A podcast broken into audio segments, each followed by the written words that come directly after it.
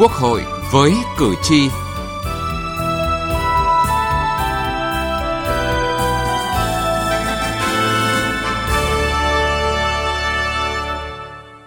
Thưa quý vị và các bạn, lợi ích nhóm trong xây dựng pháp luật hay tình trạng tham nhũng chính sách là vấn đề tồn tại lâu nay, có nhiều biểu hiện phức tạp và không dễ nhận diện. Hậu quả của tình trạng này rất lớn, nhưng xử lý triệt để là điều không dễ dàng. Mới đây, Ban soạn thảo xây dựng dự thảo quy định của Bộ Chính trị về kiểm soát quyền lực, phòng chống lợi ích nhóm, tham nhũng, tiêu cực trong công tác xây dựng pháp luật đã họp phiên thứ nhất. Chương trình Quốc hội với cử tri hôm nay, chúng tôi đề cập nội dung này.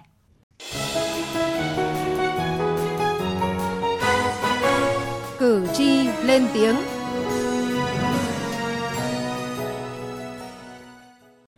Thưa quý vị và các bạn, việc cài cắm lợi ích của nhóm người hoặc bộ ngành trong các văn bản pháp luật đã và đang gây ra nhiều bức xúc trong dư luận, khiến người dân mất niềm tin vào hiệu lực hiệu quả của việc thực thi pháp luật.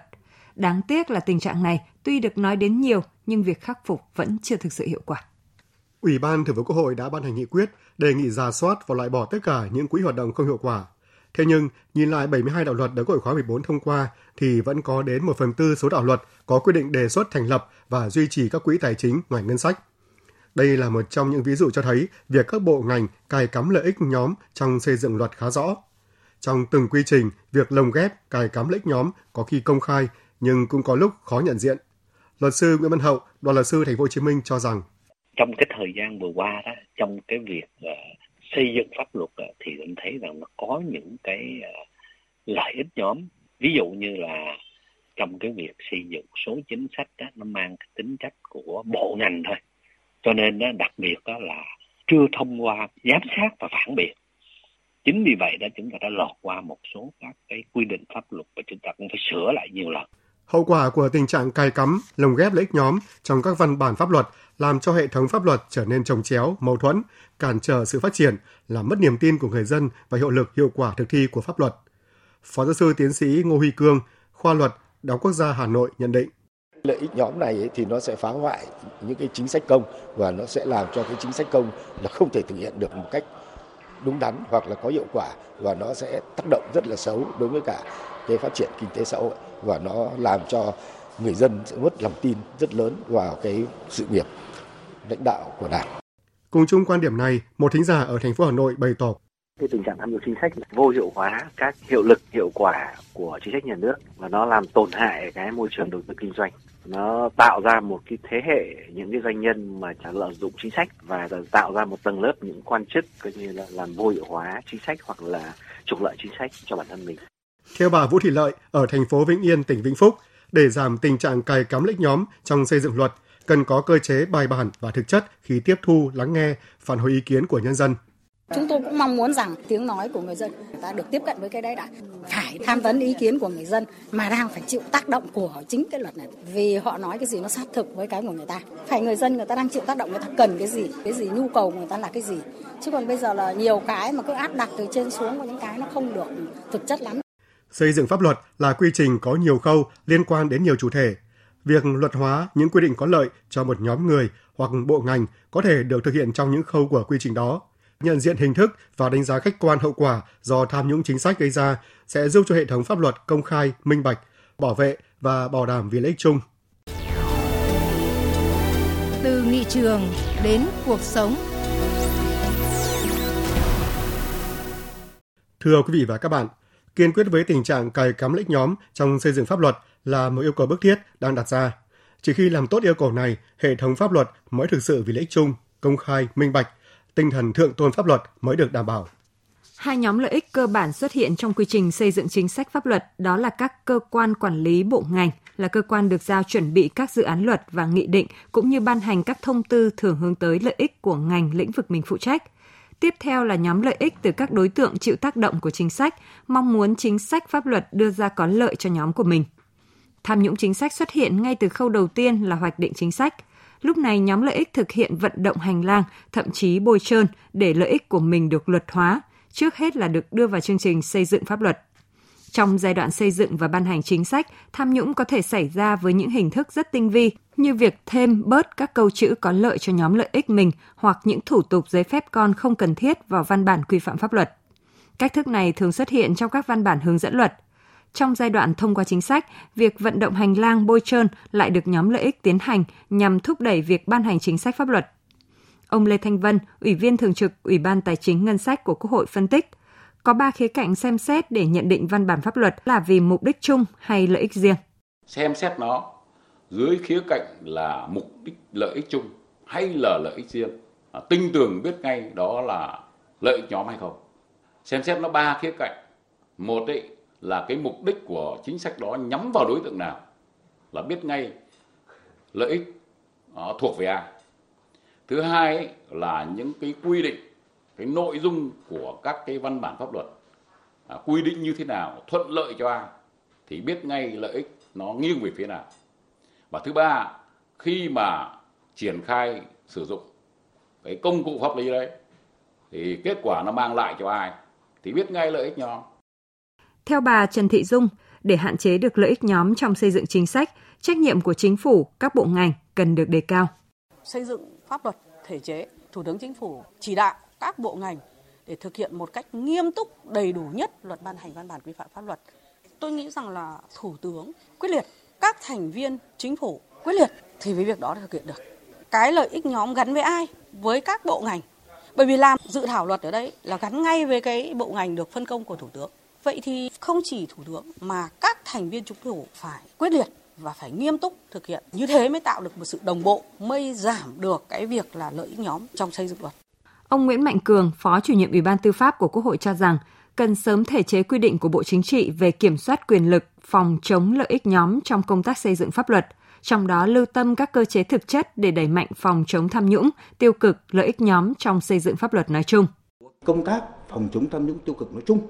và cái công tác phòng chống tham nhũng tiêu cực trong công tác xây dựng pháp luật đó là một cái công việc chung của toàn hệ thống chính trị nó không phải là cái nhiệm vụ riêng của một quan nhà nước nào và vì vậy cho nên là việc ban hành một cái quy định của bộ chính trị về kiểm soát quyền lực, phòng chống lợi ích nhóm tham nhũng tiêu cực trong công tác xây dựng pháp luật theo tôi là rất cần thiết và nó có ý nghĩa quan trọng trong cái việc mà chúng ta tiếp tục thúc đẩy đẩy mạnh cái việc phòng chống tham nhũng tiêu cực lợi ích nhóm trong công tác xây dựng pháp luật nói chung. Phó Chủ tịch Quốc hội Nguyễn Khắc Định nhận định, hiện nay pháp luật của nhà nước đã quy định tương đối đầy đủ về việc kiểm soát quyền lực phòng chống lợi ích nhóm, tham nhũng, tiêu cực trong công tác xây dựng pháp luật. Tuy nhiên, quy định đối với trách nhiệm của cấp ủy tổ chức đảng, đảng viên về vấn đề này còn ít, nằm giải rác trong các văn bản của đảng, chưa có văn bản riêng. Do đó, việc ban hành quy định này là cần thiết. Chủ thể kiểm soát cấp ủy đảng, cơ quan đảng đảng viên thế nhưng mà không thể không có các cái cơ quan nhà nước đâu phải có cái người đứng đầu và cái người có thẩm quyền trong xây dựng pháp luật chứ. Bây giờ ví dụ như là chỉ có cấp ủy viên chỉ có đảng viên không thì không hẳn. Có cả cơ quan nhà nước. Rồi có cả cán bộ người thực thi nhiệm vụ. Mà có thể cái ông cán bộ mà không phải đảng viên tôi vẫn kiểm soát chứ. Kiên quyết với những dự án luật cài cắm lợi ích nhóm cũng là chỉ đạo xuyên suốt của người đứng đầu Quốc hội ngay từ đầu nhiệm kỳ. Chủ tịch Quốc hội Vương Đình Huệ nhấn mạnh. Ta yêu cầu một chính phủ là liêm chính, hành động phục vụ người dân và doanh nghiệp thì bản thân công tác lập pháp của quốc hội cũng phải liêm chính. Không được để cho cái lợi ích nhóm rồi lợi ích cục bộ cài cắm vào trong cái quá trình xây dựng pháp luật. Cái đó là cái mà đảng đoàn quốc hội các cái nhiệm kỳ và nhiệm kỳ này cũng tiếp tục nhấn mạnh cái việc đó. Và kiên quyết là không trình quốc hội, ủy ban thường vụ quốc hội những dự án, dự thảo không đảm bảo chất lượng và tiến độ. Cái này chúng tôi khẳng định lại một lần nữa là với một tinh thần là làm việc ngày đêm để đáp ứng yêu cầu kiến tạo phát triển, nhưng tất cả những cái dự án luật và dự thảo nghị quyết mà không đảm bảo chất lượng, dứt khoát là trả lại cho cơ quan chỉnh chứ chúng ta không thể chấp nhận những cái dự án luật mà sơ sài rồi đưa ra để biểu quyết và sau đó một thời gian ngắn chúng ta là phải sửa và không đáp ứng được yêu cầu kiến tạo phát triển đất nước và hội nhập quốc tế. Xây dựng hệ thống pháp luật minh bạch, bảo đảm bảo vệ lợi ích chung là cơ sở quan trọng tạo đà cho sự phát triển kinh tế xã hội, cho cuộc sống của người dân phụ thuộc phần lớn vào một quy trình liêm chính, công khai, thúc đẩy sự giám sát của người dân và các cơ quan đại diện dân cử liêm chính trong quy trình xây dựng luật là trách nhiệm của các cơ quan soạn thảo và cơ quan lập pháp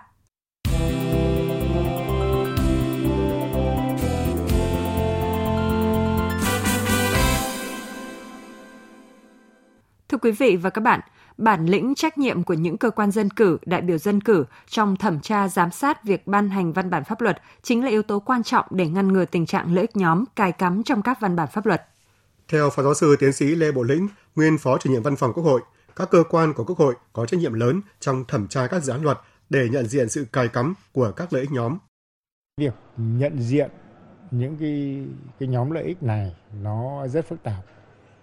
và nó đòi hỏi những cái cơ quan xây dựng và thẩm định là phải có một cái cái cái thái độ hết sức là là khách quan và đặc biệt là trong cái việc mà thẩm định các cái các cái dự án luật có cái đánh giá tác động đánh giá tác động đối với các nhóm xã hội khác nhau để làm thế nào đó để uh, nó đảm bảo cái tính trung lập của các cái điều luật. Còn theo Nguyễn Mai Bộ, đại biểu Quốc hội khóa 14, ngăn ngừa tình trạng tham nhũng chính sách cần xây dựng yếu tố liêm chính của mỗi con người. Bên cạnh việc hoàn thiện cơ chế để người dân đánh giá liêm chính của mỗi cá nhân trong xây dựng pháp luật, chế tài với những trường hợp cài cắm đích nhóm trong văn bản pháp luật, thì bản lĩnh của các đại biểu Quốc hội trước vấn đề này là rất quan trọng. Công tác xây dựng pháp luật rõ ràng là đã đã được đẩy lên rất cao kể cả phương pháp rồi là kể cả cái việc mà ờ, cái tầm nhìn của đại biểu đã được nâng cao lên và kể cả bản lĩnh của đại biểu cũng đã được nâng cao lên để mà chúng ta thiết kế một cái luật vì một đích, mục đích chung, đó là vì lợi ích quốc gia dân tộc. Rõ ràng là cái hoạt động của quốc hội dần đi tới chuyên nghiệp hơn, dân chủ thẳng thắn, phát biểu theo hướng đa chiều, ủng hộ có và không ủng hộ có. Đặc biệt là những ý kiến mà không ủng hộ một luật A, luật B thì các đại biểu quốc hội đưa ra những cái chứng lý nó rất rõ ràng và rất thuyết phục để mà tất cả các đại biểu chúng ta cùng nghe để rồi từ đó đi đến một quyết định cuối cùng là chấp nhận thông qua hay là không thông qua.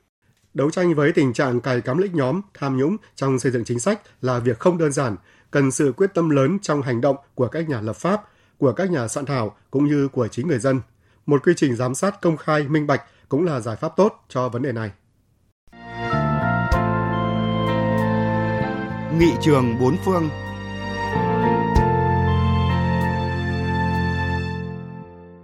Thưa quý vị và các bạn, đạo đức nghị sĩ là yếu tố quan trọng để duy trì lòng tin của công chúng, không những đối với nghị viện hay các nghị sĩ. Phần cuối chương trình hôm nay, chúng tôi mời quý vị và các bạn cùng nghe bài viết Đạo đức nghị sĩ, nhân tố nuôi dưỡng niềm tin của cử tri của tác giả Lê Anh trên báo đại biểu nhân dân.vn. Một trong lý do hàng đầu làm cho các nước quan tâm đến vấn đề đạo đức nghị sĩ là nhằm góp phần phòng ngừa tham nhũng. Nghị sĩ hoạt động trong một môi trường quyền lực rất phức tạp với nhiều mối quan hệ nhằng nhịt, nguy cơ tham nhũng rất cao. Những quy chuẩn rõ ràng chặt chẽ sẽ định hướng cho nghị sĩ cần phải ứng xử như thế nào để không xa vào cám dỗ lạm dụng quyền lực được trao nghị sĩ phải tránh không để lợi ích riêng tư tác động lên trách nhiệm nghĩa vụ bổn phận của mình. Chẳng hạn như nghị sĩ sở hữu một công ty xây dựng nhưng lại thảo luận biểu quyết một đạo luật về xây dựng, hoặc nghị sĩ không được nhận hối lộ để biểu quyết theo một cách nhất định về một đạo luật hay là nêu một vấn đề ra nghị trường. Những quy chuẩn đạo đức nghị viện rõ ràng được tuân thủ cũng tăng cường tính giải trình của nghị viện, tạo điều kiện là cơ sở cho công chúng, báo chí và bản thân nghị viện theo dõi, đánh giá, giám sát hành vi của nghị sĩ. Các quy chuẩn đạo đức nghị viện còn làm cho nghị viện và nghị sĩ chuyên nghiệp hơn. Vốn được bầu vào cơ quan lập pháp với xuất xứ nghề nghiệp, đào tạo chuyên môn khác nhau, nghị sĩ cần tuân theo những quy chuẩn hành nghề trên cương vị mới. Bộ quy tắc ứng xử củng cố nhận thức về một nghề, nghề nghị sĩ, giống như bộ quy tắc ứng xử của những nghề khác như luật sư, bác sĩ.